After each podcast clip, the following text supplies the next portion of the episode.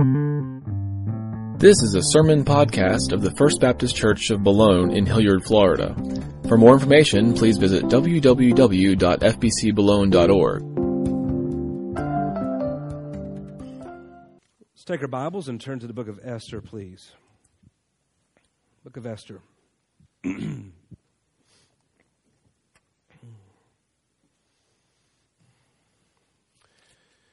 we have 25 minutes.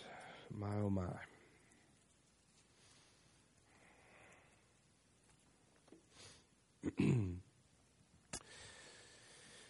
so, learning to trust the unseen hand of God. What happens when you find yourself placed in a moral dilemma? What do you do? Well, last week we were reminded that when we are learning to trust God's unseen hand, we cannot be deceived by the appearances of those who seem to be against us. Not only do these times present opportunities for us to minister and love our enemies, but also the fact that they too face their own difficulties. They, they face their own struggles. And as we're going to see tonight, Queen Vashti, who would not be considered our friend or our ally, she is placed in an extreme predicament she is going to have to make a moral decision. Now, she has not a lot of knowledge about the Lord, I am sure. Persian Empire was not known for serving Yahweh. But she was nonetheless in a circumstance where her decisions were based upon a moral assessment. In other words, she had to determine some things that were right and wrong. Okay? So, what do you do? Well, one of the first dilemmas that we find here is that it's us. Our dilemma right now, as a reader, if, if, um, if you've never read the book of Esther, right now you're probably wondering what the purpose of this book is. You've not heard anything about the Lord. You don't know where the author is going to take us. All you're doing right now is seeing this interaction with pagans and no indication of the presence of God or even the existence of God's people. So we, we've got our own little dilemma here in watching this woman face a dilemma. So let's look at the text. On the seventh, in verse 10 is where we'll pick up. On the seventh day, when the heart of the king was merry with wine, he commanded Mehuman, Biztha, Harbona, Bigtha, Abagtha, Zethar, Carkas. The seven eunuchs who served in the presence of King Xerxes to, pre- to bring Queen Vashti before the king with her royal crown, in order to show the peoples and the princes her beauty, for she was lovely to look at. But Queen Vashti refused to come at the king's command delivered by the eunuchs. At this time, or at this, the king became enraged and his anger burned within him. Remember last week I spoke to you about this rule of drinking? That rule of drinking. Remember, the king said, You just drink however you feel led. There's no order or command by me. You drink as you're compelled. Well, apparently he started feeling more compelled to take in a little bit more than what he normally would have. Now, the Hebrew in the text does not outright indicate that he was drunk but he was certainly under the influence of alcohol and acting in a manner that would indicate some surprise. In other words, we're kind of led to believe that Xerxes normally wouldn't have behaved this way except for under the influence of the alcohol there. Okay? So this king has followed his own command and he's a little inebriated, but not completely drunk. But what about these men? I read these crazy names, right? Well, these seven men were eunuchs. Uh, a, a, eunuch was simply a man who had been castrated, therefore, or, or rendered incapable of reproduction.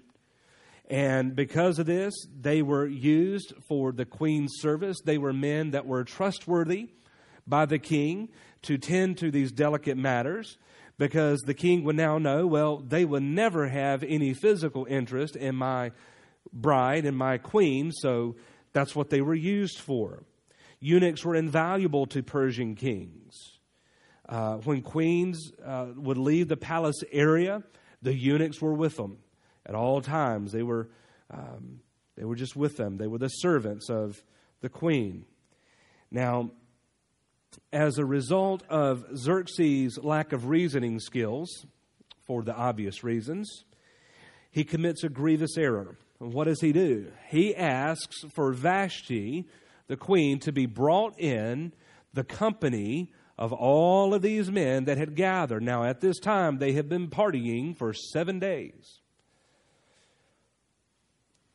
I would imagine that there were some a little bit more inebriated than the king, but they were all, I'm sure, merry with wine, as the Bible says.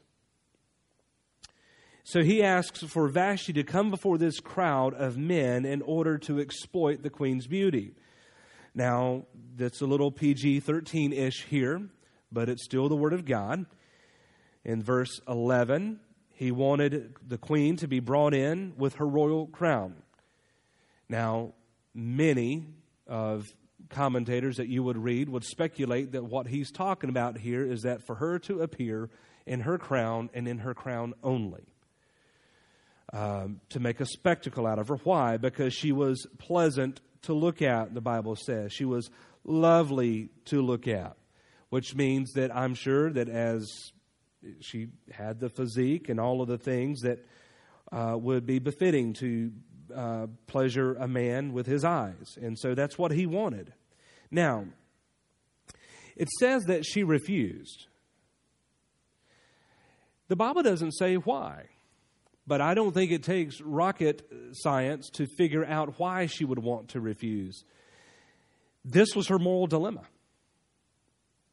And see, her moral dilemma was okay, do I appease the king and follow his command and do as he says? Okay.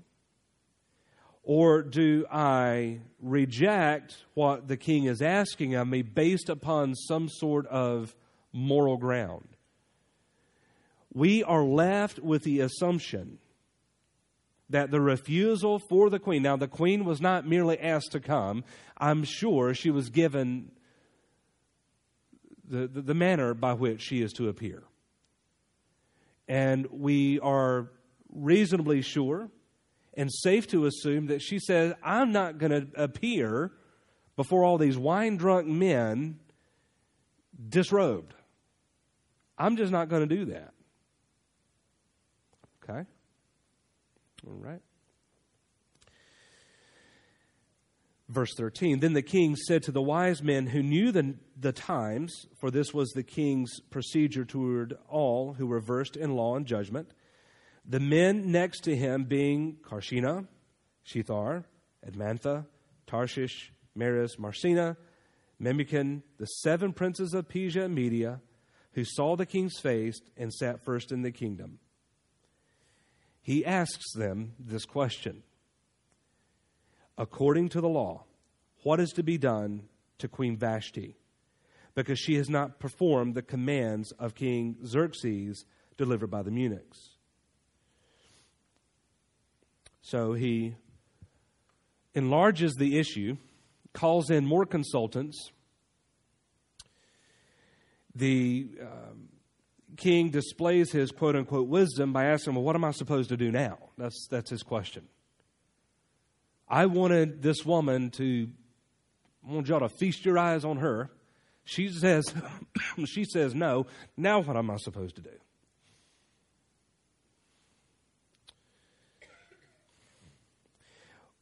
When control is lost or feared to be lost, compounding an error becomes very easy. It is very critical in a moment when you feel like you're losing control. It is very easy to make one bad decision, but then react with another bad decision, another bad decision, etc. That's why in times of crisis, as, as a um, believer, I, I hope that you would have an opportunity to be by one side during the middle of a crisis. As a chaplain, my mode of operation many times is to sit by the victim and to be their advocate during the entire opening hours of that crisis because they are incapable of thinking for themselves and making rash decisions. Rational decisions, excuse me. They would make rash decisions. And I would tell them, okay, over the next hour, couple hours, a lot of people are going to be coming here. They're going to be asking you questions. They're going to be needing something from you. I'm going to be right here with you to help you through this. And you will be amazed at how much calmer that can make someone. And here he's exacerbating this issue. He's asking more people, he's compounding an error. Um, these are the king's wise men. And then Memucan pipes up and says in verse 16 Not only against the king has the queen Vashti, or has Queen Vashti done wrong, but also against all the officials and all the peoples who were in all the provinces of King Xerxes. For the queen's behavior will be made known to all women, causing them to look at their husbands with contempt since they will say, King Xerxes commanded Queen Vashti to come be brought before him, and she didn't come. He's already making some possible false assumptions here. He's going to say that, well, King, you need to remember, since the queen has done this, every woman in the kingdom is now going to be stirred up, and they are never going to listen to their husbands ever again. Okay. Verse 18. This very day, the noble women of Persia and Media who have heard the queen's behavior will say the same thing to all the king's officials, and there will be contempt and wrath in plenty. Verse 19. If it please the king, let a royal order go out from him, and let it be written among the laws of the Persians and the Medes so that may not be repealed, that Vashti is never to come before King Xerxes, and let the king give her royal position to another who is better than she. So when the decree made by the king is proclaimed throughout all his kingdom, for it is vast, all women will give honor to their husbands, high and low alike. This advice pleased the king and the princes, and the king did as Memucan proposed he sent letters to all the royal provinces, to every province in his own script, and to every people in his own language, that every man be master in his own, you could put the word castle, but the word there is household. That men, you're going to rule your castle. And you're going to speak and speak according to the language of his people. All right, I don't know if y'all picked up on a ginormous error that took place that the king fell victim to. He said, What am I supposed to do, right? Not quite. He says, According to the law, what am I supposed to do? Now, let's, let's be common sense. According to what's already on the books, what am I supposed to do? None of the wise men could tell him. But one of his advisors says, Don't worry about the law that's already on the books. You set yourself up a new law. That's modern day politics, isn't it? Y'all catch that? Make a law. Don't worry about what's already on the books. Just write this law you put every woman in their place, remind them that they are supposed to, you know, the, the husband is the master of that home. And, and Vashti, you get rid of her, Mr. King. You get rid of, of Queen Vashti. And, and you find someone else more worthy than her to wear the crown. That's the issue. That's how he decided to, to, to, to solve it this isn't really a point in the lesson, but it just kind of come to me. Sometimes our moral decisions. Now, let's first of all, I'm I'm going to go ahead and and and agree with the decision that the queen went with. I agree that she should not have subjected herself to that humiliation. Okay? Uh, I agree with her. But when we make moral decisions and we make them you know, in accordance with right morals, you can throw the enemy into a tailspin. And their reaction may come back to haunt you. I wonder if Vashti would have known what her what the outcome would have been, would she have refused the king? And I'm telling you, that is a challenge in making the right decision. You have to do it with the full knowledge that making a right decision may stir up an enemy against you. You may lose earthly by making a heavenly decision. But I wonder if it, is it worth it? If you read Daniel chapter 1, it was worth it.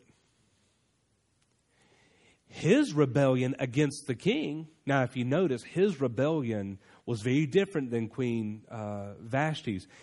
He asked, Daniel asked for the rules to be made different, right?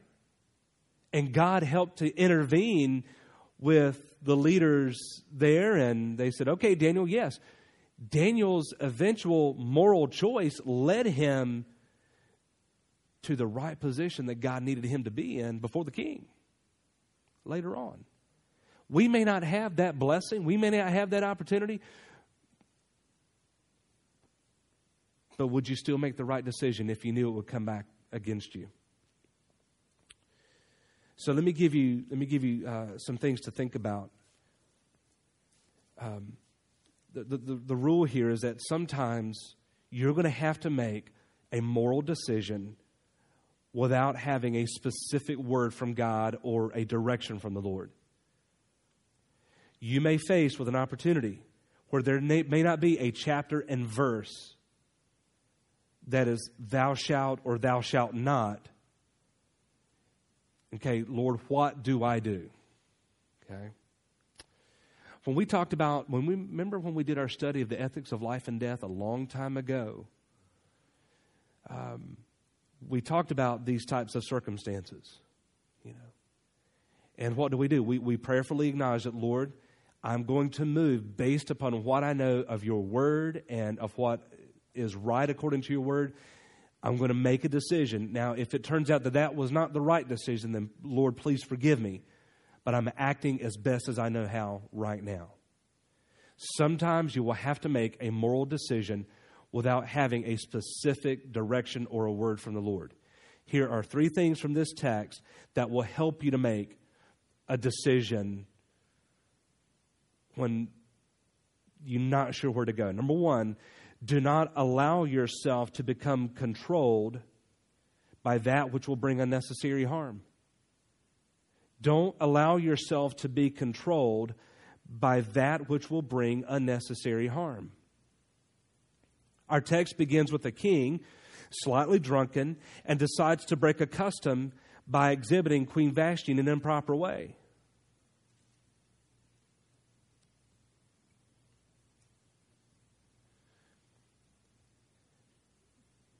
what, what really ought to disturb us? Not that he would ask this of the queen, he was asking this of his wife. Why did he do that in the first place? He was drunk. He was under the influence of alcohol. And it led him to make this extremely poor choice. 1 Corinthians chapter 6 verse 12. All things are lawful for me, but not all things are helpful. All things are lawful for me, but I will not be enslaved by anything. Now, don't be shocked, but if you and I lived in the uh, uh, uh, Mede and Persian Empire and we were at that party, we would have probably taken wine too. It was that customary. But the king did not have control of his consumption, the consumption had control of him. and it led him to make a, a, a, a it brought unnecessary harm. So, in those moments where you have a moral choice to make and you're not sure where to listen, don't allow yourself to be controlled by things that are going to make the problem worse. Number two, the, and this is the most important do not include people that will give you irrational or unbiblical advice. Do not include people that will give you irrational or unbiblical advice.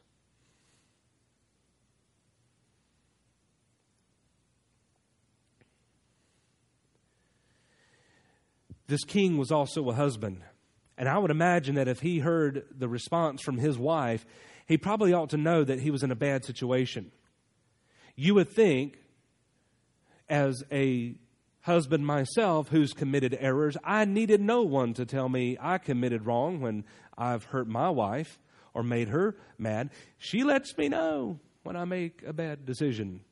And I don't need some smart aleck to tell me what to do. I know what I need to do. I got to open up my pocketbook and send her on a shopping trip. I know the strategies to make a happy wife. what did what did Xerxes do? He asked the most idiotic people, and, and I don't mean to be crass, but the obvious needs to be stated. He was seeking advice who just a few minutes earlier thought they were going to see the king's wife naked. And that's what was on their mind. They had no thought of the Lord, no desire to do anything right or rational. And when we have something that we need to do, a decision that we have to make, you go to people who know the Bible the best. That's what you do. They may know the verse that gives a good principle that will guide you. They may have some wisdom from the Lord, some way of looking at that situation which you have not. I'll never forget one of the hardest decisions my wife and I had to make was buying a foreclosed home. In 2008, we found a lovely home. It was in foreclosure. We, ins- we had it inspected, and, and we saw all the, all the damage was only cosmetic, like sheetrock or paint. I mean, it was stuff that we could fix. Structurally, foundation, roof, everything, everything was in order. Plumbing was great, electricity was great. We just, yeah. And we made a crazy lowball offer. And we were rejected. And my wife, we were so sad, so upset because we needed a home. We were renting and we just, we needed a home.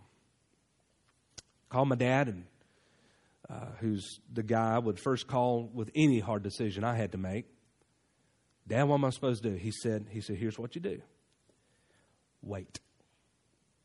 But dad, no, son, wait. That was on a Friday. Do you know who called me on Monday? that mortgage company and said, We'll take that offer. We'll take that offer.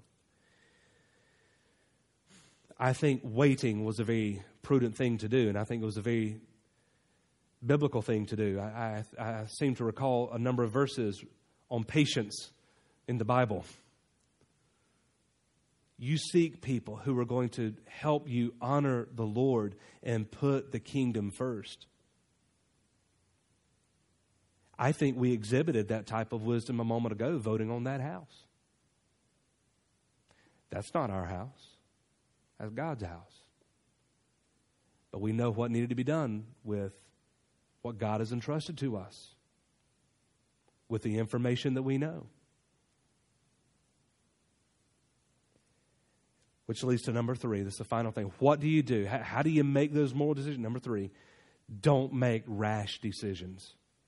Don't make rash decisions.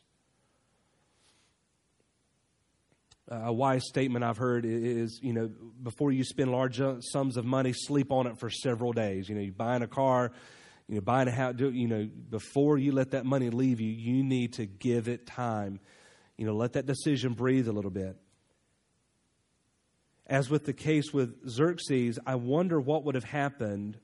I wonder what decision or what he would have done had number one, he not been under the influence like he was, but number two, and I think maybe more importantly, he didn't have the advisors that he had around him. What if Xerxes were left to his own decision? I, I think it entirely possible he would have done something different. Don't know what it would have been, but to leave you with some biblical proverbs on um, on this matter, let me read to you several verses. Proverbs chapter 12 and verse 26. One who is righteous is a guide to his neighbor but the way of the wicked leads them astray. Proverbs 13 and verse 12. Hope deferred makes the heart sick, but a desire fulfilled is a tree of life. Proverbs 14, verse 17. A man of quick temper acts foolishly, and a man of evil devices is hated. And finally, Proverbs 18 and verse 4. The words of a man's mouth are deep waters. The fountain of wisdom is a bubbling brook. It is not good to be partial to the wicked or to deprive the righteous of justice. Listen, though, a fool's lips walk into a fight, and his mouth invites a beating. A fool's mouth is his ruin, and his lips are a snare to his soul. Not every circumstance requires an immediate answer. Not every circumstance requires an immediate answer. In dealing with crises of different kinds, one of the answers I've learned to give people, and it was hard to give it to them, but I've learned that it's been very wise in certain circumstances. When they come to you in crisis mode and they need something right here, right now, you know what I'll tell them? Go to bed. Just, just go to bed. Go home. Get some rest. Let's talk about this tomorrow. And you will find that tomorrow morning that problem wasn't nearly as big once they had a good night of rest and sleep and had time to think.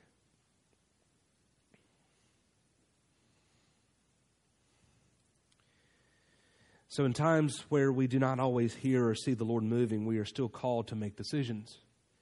But how we make those decisions is critically important.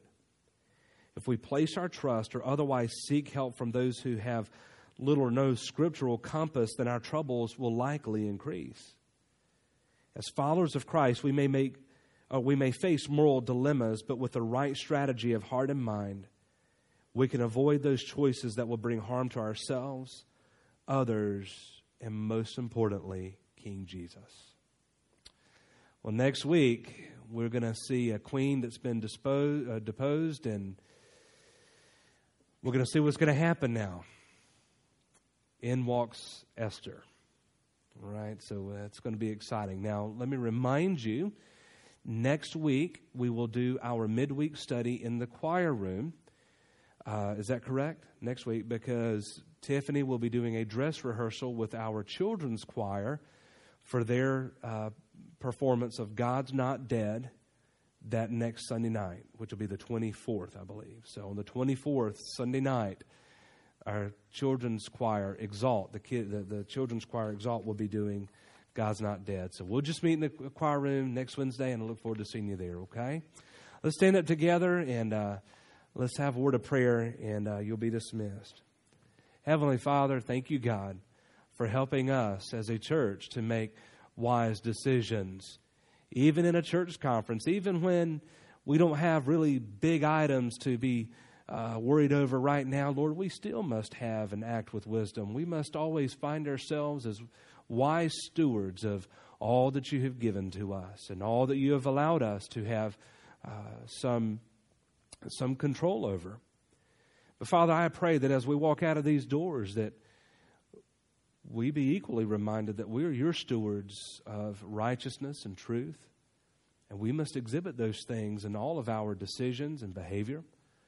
Father, help us to not be brought under the influence or the control of anything that would hinder our ability from acting right and decent and making choices that would honor you. Father, may you bless the remainder of our evening and our journeys home until our next appointed time of worship. In Christ Jesus' name, everyone said, Amen. Thank you for listening to this podcast from the First Baptist Church of Boulogne in Hilliard, Florida. For more information, please visit www.fbcboulogne.org.